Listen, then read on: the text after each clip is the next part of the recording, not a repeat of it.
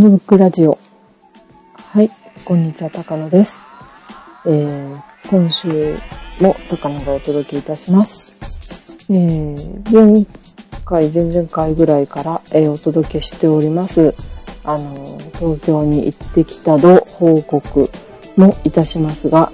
えー、今週は何と言ってもこの報告ですね。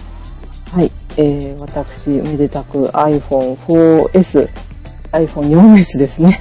にいたしました。えー、なんとね、あの、もう1日で100万台の予約があったということで、まあ私の住んでる片田舎にはもう来ないだろうな、それはもう半分諦めていたんですけど、えー、なんと3日前ぐらいだったかに、えー、うちに、私に電話がありまして、なんと発売日当日に手に入るというね、嬉しいお知らせがありました。えー、それでまあ、私が実際取り行ったのは翌日の15日だったんですけども、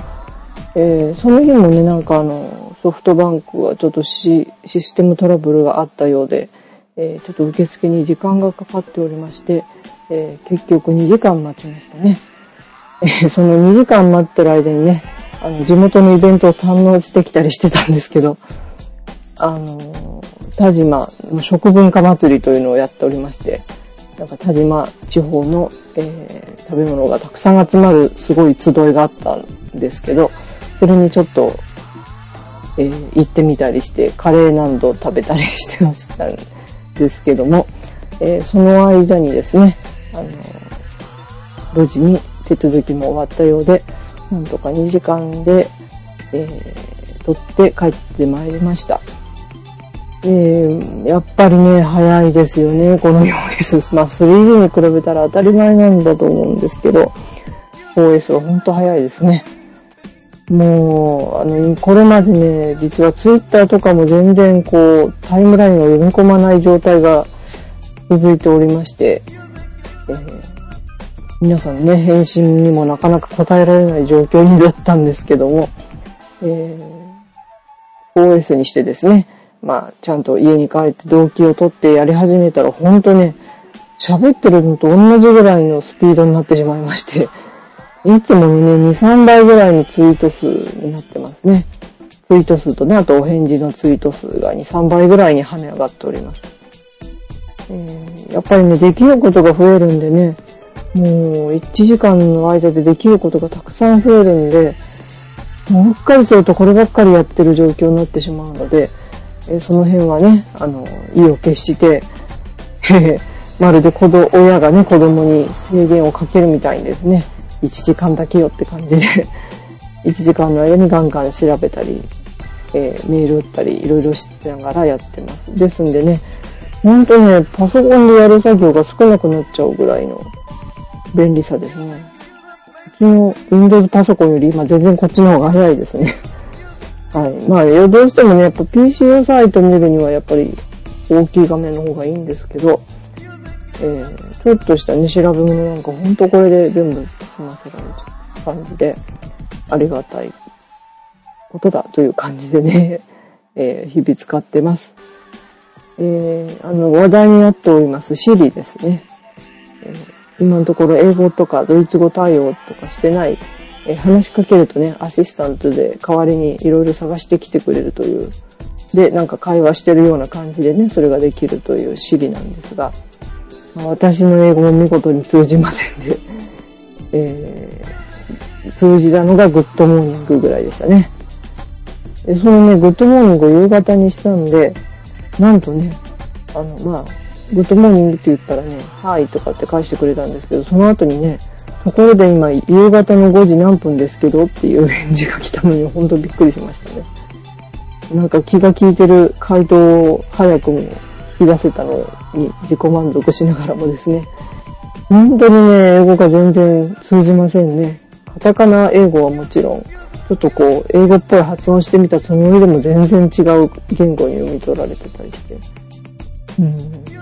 だからね、これを克服するために一生懸命頑張るのもありだなと思ったんですけど、うん、まあそう、そうするとね、やっぱり、英語勉強する人には本当ありがたいものなのかもしれませんし、うん。今度ね、10、来年になったら日本語対応もするそうなんで、えー、もしかしたらね、アメリカとか、その他の地域で日本語を勉強したい人がね、これを相手に勉強してくれたりするのかなと思ったりするんですけど、うん、それでまた通じない通じないとか言ってみんなで騒い、今度は向こうが騒いでくれるかな、どうかなって思ったりするんですけどね。えー、まあ、あの、その前にまず自分が英語を喋れるように少しはなれるかなというところなんですけどね。皆さんは、この 4S に変えられましたでしょうか？えー、カメラの性能も本当すごく上がってますからね。あのー、本当ね、マクロで寄れるっていうのがこんなに感動することなのかっていう感じでね。もともと撮れる画像サイズも違うみたいですし、ね、皆さん、まあ、あの、お買い上げじゃない方も、デモ機などでね、試してみられると大変驚かれるんじゃないかと思います。まあ、またお祝いにこの、なあの、話題はしていくんですけど、あ、そうそう、今何を隠そうね、その、4S で録音したの、ものを配信しております。4S にするとね、イヤホンも新しくなってまして、なんかこれは iPhone4 から、えー、続けてのイヤホンらしいんですけども、なんかね、このマイクの位置がね、口に近いんですよね。うん、なんかちょっと息が入っちゃったりしてるかもしれませんけど、なるべく上を向いて喋るようにはしています。うん、あの、マイクについて性能が上がったとかいう話題を聞かないので、実際これ聞いてみてどんな仕上がりなのかなとは思うんですけど。うん、あの、あ、でも聞く方はね、確実に音質上がってますよね。今まで i、えー、iTunes に入れてた曲聞いてみるとね、また聞こえ方が一段と違ってくるというのが、本当えー、不思議なとこです。あ、今、車通りましたね。そうそう。あの、先日、もう一つ、本題に入る前にお話ししたいことがあるんですけど、えー、先日私、この高野ブックの今臨時版ブログで運用しております。えー、この、ポッドキャストを聞きながら、この、えー、サイトもね、見ながらお話という回も何回かあるかと思うんですけど、えー、そのサイトにですね、先日コメントいただきましてね、今あの、高野ブックはジンズというね、無料、えー、ウェブサービスを利用して、えー、この高野ブックブログをお届けしておりますけども、えー、高野ブックラジオのブログですね。はい。えー、このこれはね、アドレスが難しいんですけど、いやとりあえずね、トップページにアドレス言っておきますと、えー、www. えー、たかのぶく .jimdo.com です。えー、たかのぶく、たかのぶく人類 .com ですね。えー、ちょっともう一回、確認しますけども、えー、そうですね、えー、たかのブック .jindo.com でつながるようです。えー、今 Google の 検索に入れてみてちょっとやってみたんですけど、ここね、なんとこの間、コメントをいただきまして、ちょっとコメント欄がね、コメントを送るところが小さいんで、ちょっとわかりづらいかと思うんですけど、毎回そのブログの下の方にコメント、何コメントって出てるとこがあります。えコメントいただいたのはね、第115回の、ん ?115 回かな？ちょっと待ってくださいね。今、確認しますけども。えーとね、そうそう。これ115回、117回ですね。117回に2コメントついてると思うんですけど、えー、ここのね、まず117回都会に行ったどスペシャル2011東京その1というのがタイトルになってますけど、それをクリックしていただきますと、コメントも見られるようになっております。で、えー、これね、ケさんしか、いや、入ってないです。KE でケさんっていう方がね、コメントくださったんですけど、もしかしたら違うお名前の方かもしれませんけど、えー、ありがとうございます。えー、10月の10日にいただいておりますね。はい。えー、まあ、10月10日の今日、写真家、清田和樹さんの写真展に行ってきました。今回で2回目ですが、とてもいい写真展でした。今回は少し2人でいる時間が取れたので、いろいろお話ができて楽しかったでした。作家さんとお話しできると、作品の意図とか、前回との相違点とか、写真だけではわからないところがいろいろ聞けて楽しかったです。微力ですが気に入ったポストカードを購入してきました。また、いつものように試し焼きのしおるをいただいてきました。えー、高野さんもあと少し出張がずれていればよかったのにと思いました。ぜひ来年こそは写真展でランデブーできることを期待しています。えー、PS でね、いただいたんですけども、えー、早朝の録音で車のタイヤのスキール音が絶え間なく聞こえてきたときは、高野さんが惹かれるのではないかと思い、惹かれるのではないかとヒヤヒヤしながら聞いていましたというコメントいただきました。ありがとうございます。えさっきもね、ちょっとこの、今回収録してる時に車通ったりしてますけど、えそれの音もね、新しい iPhone で拾ってますでしょうか？そうそう、すごいね、車の音がしますんでね、こう、ちょっとお聞き苦しいところもあるかと、ヒヤヒヤしながらお聞きくださる時もあるかもしれませんが、大丈夫です。えあのー、なるべくね、音の出ない深夜に撮っておりますけどもね、今はね。はい。で、そうです。で、今回の本題に入りたいと思います。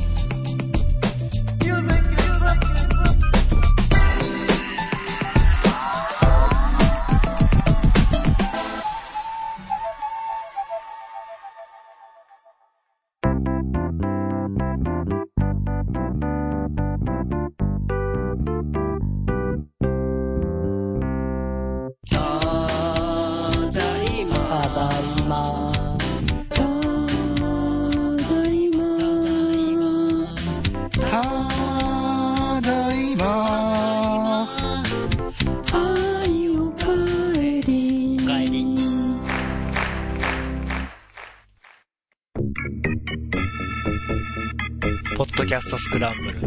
ただいまは、毎週土曜日配信。ブラックスノーマン、予測、不能。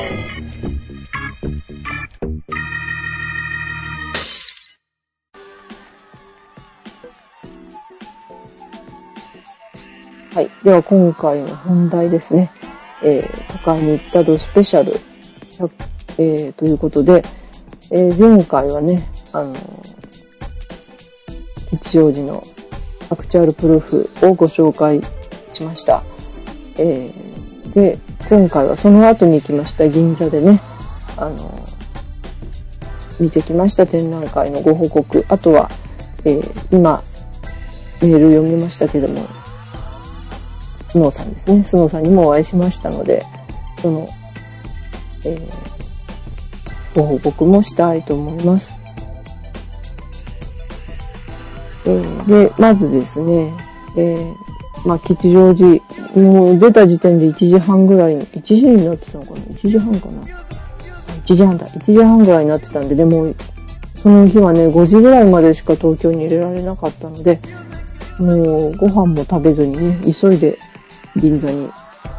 出かけたんですけど、うん、あの、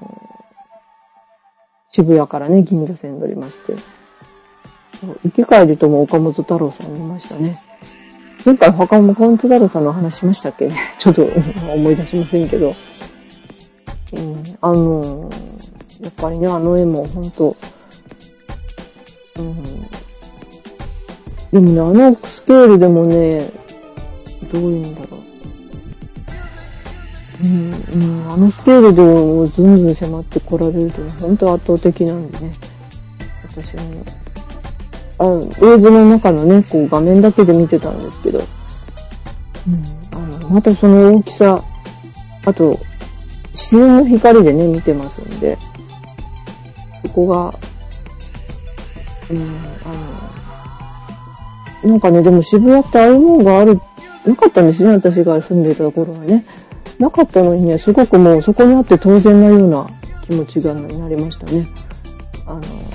そこにずっと、え、前からあるような感じとか。まあ、そこに移設されてから2、3年経ってるかと思うんですけども、もうそれ以上ね、ずっと前からあるような、うん、懐かしさではないんですけどね、うん、そこにしかないものっていうか、それを感じましたね、すごくね。うん。あの、それを横目で、岡本太郎さんの明日の神話を横目で見ながら、えー、銀座線に乗り込みまして、えー、銀座に向かいました。で、まあ、ちょっとご飯食べてなかったんで、そうそう、そのご飯の前ですよ。言っとかなきゃいけないことありました。アップルストアに寄ったんですね。え、もうほんと時間なかったんですけどね、ちょっとだけでも覗いてみようっていう感じでね。まあ覗いてきたらまたこれまたびっくりでね。今パンフレットないんですね、アップルストアね。紙のパンフレットがなくってみんな iPad に置き換わっててですね。MacBook の隣に iPad なんか置いてあって。で、それを操作しながら、えー、iMac とかですね。あと MacBook Pro ですとか、そういうのを見ながら、皆さん説明を受けてるという感じでした。もう私全然ね、やっぱり Mac の操作がわかんなかったので、すぐ店員さんが来てくださいまして、でもこれこれこういうことしたいんですっていうふうに言いましたら、まあ大体その、フォトショップとか、えー、イラストレーターとか、あとブリッジとか、いろんなその、今の CS5 とかに入ってるものを全部起動させて使いたいんですっていう ご相談をしたらですね、ああ、こういうんでどうでしょうかっていうことで、それらが入ってるパソコンに、えー、パソコンを、の方に案内してくださって、でもね、そこに置いてあるパソコン、だいたい4ギガだったみたいでね、えー、それ、CS5 とかサクサクみんな並列で使おうと思うと8ギガくらいがいるでしょうっていう話だったので、で、お客様には8ギガの MacBook Pro がおすすめですという お,、えー、おすすめをいただきました。まあ、家に帰ってみたらね、やっぱちょっといいお値段するんでどうしようってまた考えちゃったんですけど。でもね、やっぱり、うん、見やすいしね、あの、今の Windows マシンもだいぶメモリとか積んでるつもりなんですけど、それでも、うん、なかなか動きづらいところもあるので、その辺がうまく動くようになるんであれば、いいなと思いました。まあ、あのね、ジョブスさんも亡くなる前でしたけどね、あの、でもやっぱ人もたくさん来てたし、人、人でもね、あの、外国のお客さんとかもたくさん見えてたし、ほんと、うん、その辺はさすがにアップルという感じで、ほんとそこはね、5分、10分ぐらいしかいなかったかな。うんもうちょっと触りたかったんですけどね。うん。で、まあ、お昼も食べてなかったんでね。そうそう、それでちょっと体も冷えちゃってたりしてたんで、えー、会場近くの韓国料理屋さんで、えー、スープセットなど頼んだりして食べてたらまたポカポカと温まってきたので、で、えー、行ったのがですね、認め愛子店ということで、えー、銀座のギャラリーゲンというギャラリーで開催されておりました。えー、今ですね、ギャラリーゲン、ゲンは現代のゲンなんですけど、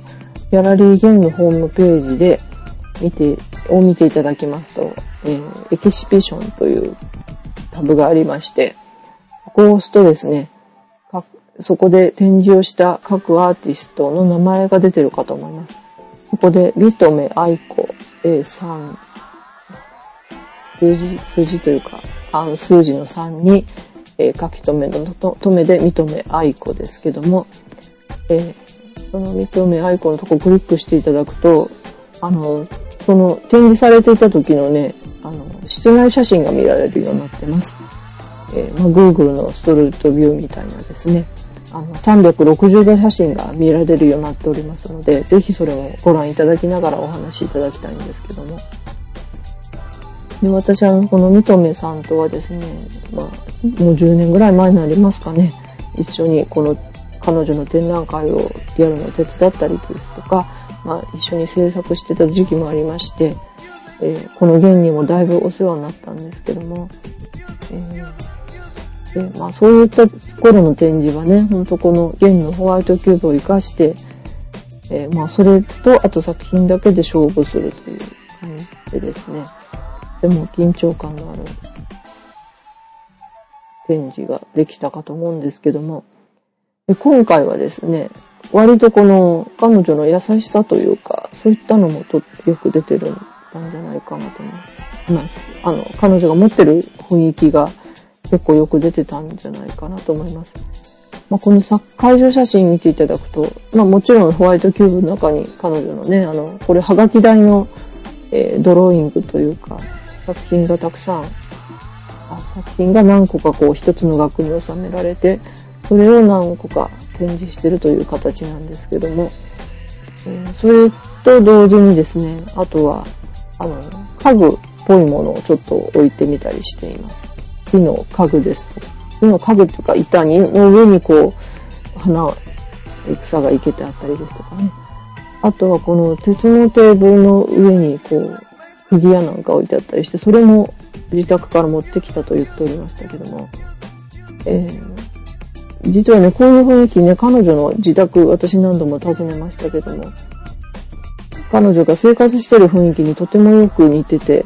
私もね、ここにある板とかどっかから、私がすごく見覚えがあって、どっかから剥がしてきたんじゃないのというような話もしたんですけども、そういったものと、あと彼女の作っているハガキでの作品、それがね、ほんといい彼女のそのままの雰囲気出してる、いい展示だったなと思いました。はい。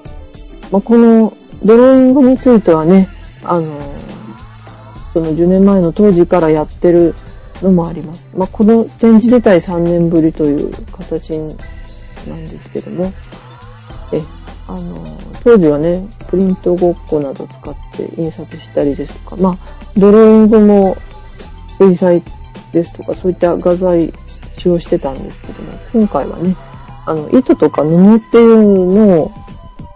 貼り合わせたりですとかね、あとはまあ、色、彼女独特の色合いを持った和紙を、こう、コラージュしたものとかが多いかったです。それで、あのまあ、当時とあまり変わらないというか、まあ、外見が変わらない感じかなという作品もあるんですけど、えー、入ってすぐ向かいにある、入ってすぐ真正面に来る作品ですね。えー、割と糸がこう、こうね、ほつれたような糸を、あの、面白い形というかね、これをこう線、絵の具の線というか、そういったものに見立ててドローイングした作品が、えー、これに3点、2点ですね、並んでいますけども。割合ね、それもすごい。あとその、ドローイングした中にね、ちょっと、あの、下地の和紙とは違う素材のものを、こう、配置されてたりして、それもまた面白い感じでした。みんなこれは何なのっていう風に聞く方が多かったそうなんですけども、ま、それは彼女に見てみ、見ていただきたいというか、まあちょっと展示終わったんでね、あまり聞こえないかもしれませんけど。そういったね、こう、絵の具ももちろん使いつつも、そういった身近にある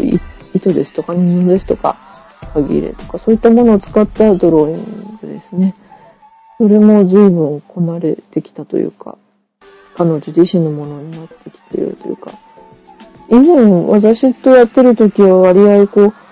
あの、とんがった感じの私一緒にやってても受けてたんですけど、今回はね、とても女性らしいというか、彼女らしいというか、面白い、その、お、そういった人からかもしれない面白みというか、ま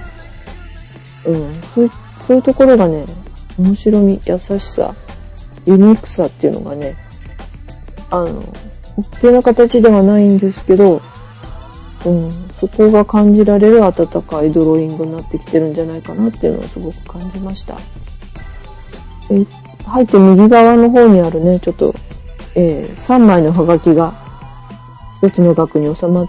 てるのが4点並んでるのもあるんですけど、それは藍色の、こう、ちょっとはちぎれたような感じの布か、紙かちょっと聞いてから忘れましたが、それなんか、それが新作だったんですけども、そういった、まあ、糸とはまた別にね、こういった塊というか、そういったものもよく使っているなという気がしましたし。え、あと、さっきも言いましたけど、室内の感じというかね、室内に椅子が置いてあったりするんですね。で、それにこう仕掛けてゆっくり見てくほしいということも言ってましたので、えー、そういった見る人がどういうふうに見てほしいかとかね、そういったことも含めた展示。うん。まあ、インスタレーションではあるんですけども、そういったインスタレーションっぽいところじゃなくってね、もっと身近なものに寄り添っていけそうな予感がした展示になったんじゃないかなと私は思いました。えー、彼女に聞いてみたらですね、まあ、来年は彼女の地元である鎌倉でまた人気があるそうなので、それもすごい楽しみですね。そういますますそういった彼女が住んでるところでの、で、彼女の絵を見るとどうなるかっていうのがまた本当に見え方変わってくると思うんでね。うん、それがすごい楽しみだなということを、えー、話ししながら思いました。はい。えー、認め愛好の展示の感想というかね、インプレッションだったんですけども、えー、ほんとね、数年、まあ、時々連絡は取り合ってるんですけど、何年かに一度しか会えないので、ですけども、彼女も元気でね、ほんとよかった。この、で、この展示を迎えられたことが本当嬉しく思った感じでした。はい。で、その会場で待ち合わせたのがですね、えー、このポッドキャストスクランブルでおなじみのスノーさんこと清田和樹さんでして、えー、まあ、ちょっとね、あの、スノーさんの展示のちょっと前に来ることになってしまったので、本当申し訳なかったんですけど、えー、スノーさんにも会場に来ていただきまして、まあ、三富さんの展示も見ていただきながらですね、えー、実はね、スノーさんにちょっと撮っていただい、私の、私の姿の写真を、えー、撮っていただいてるんでね、それも撮っていただきました。え、というのがね、何年かに一度になってしまってるんですけども、あの、どういうんでしょう。定点、人の定点観測っていうんですかね。私が前回撮った写真を持った私を撮るというのをやってましてね。えーまあ、前回は香川県で撮ったんでしたっけ？いや、違うな。えー、またみどみさんの個展だったので、あれは渋谷でしたね。渋谷で撮りましたけども、その前は香川県で撮って、その、年ごとの変化が如実に現れるという写真シリーズなんですけど、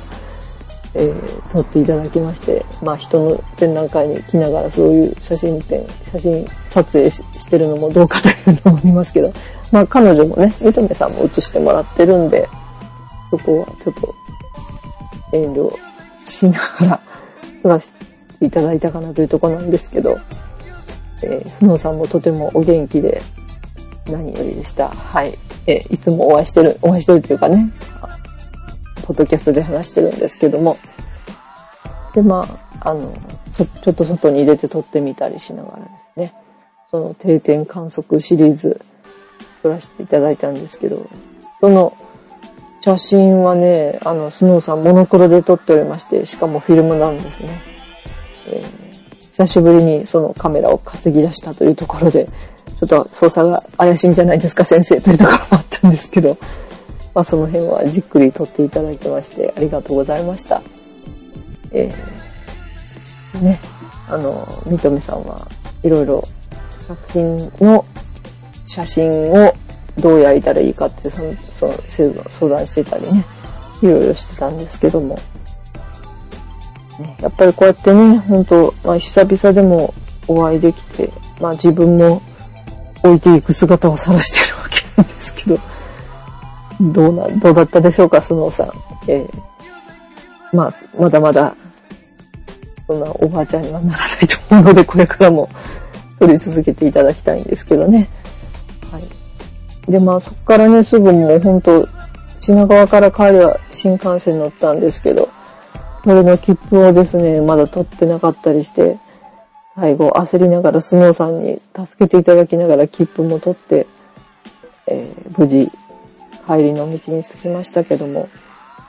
今回ね、ほんと6時間ぐらいしかなかったんでね、バタバタしながらの東京行きだったんですけど、それなりにね、アクチュアルプロさんでもすごいいいお話できましたし、三留さんの展覧会も本当見れてよかったなと思いましたし、皆さんにもね、お会いできましたし、もうほんとね、ぎっしり詰まった東京歩きだったなという感じがします。まあやっぱりね、ちょっと街を歩いてるとね、震災の影響っていうのを本当関西よりも濃く感じられてですね。またその辺身の引き締まる思いだったんですけどね。うん。あの、まだまだ関西はのんびりしてるなと思いながらですね。うん。あの、でも関東の人たちも頑張って暮らしてるなという自分がここでね、暮らし続けてたらどんなだったかなっていうのを本当毎回思うんですけど、うん、あの、まあ、半助さんですとかね、あの、小関さんにもお会いしたかったんですけどね、その辺叶わず残念でしたけども、また次回、叶えばと思います。えー、半助さんよろしくお願いします。小関さんもよろしくお願いします。はい。で、まあ、今回はね、この辺でお開きにしたいと思いますけども、えー、東京行きいかがだったでしょうか？えー、次はいつ行けるかわかりませんけども、またおすすめの場所などありましたら教えていただきたいなと思います。iPhone のね、使い方、こんな使い方もあるよというのもメールとかね、コメントいただけるとありがたいです。でこの番組のブログ、臨時版でやっておりますので、えー、ハムブック .jimbo.com ですね。ここにアクセスして、ブログにコメントいただいたりできるとありがたいです。はい、えー、以上で今回の中のブックお開きにしたいと思います。えー、お届けしましたのは高野でした。では皆さんまた来週ありがとうございます。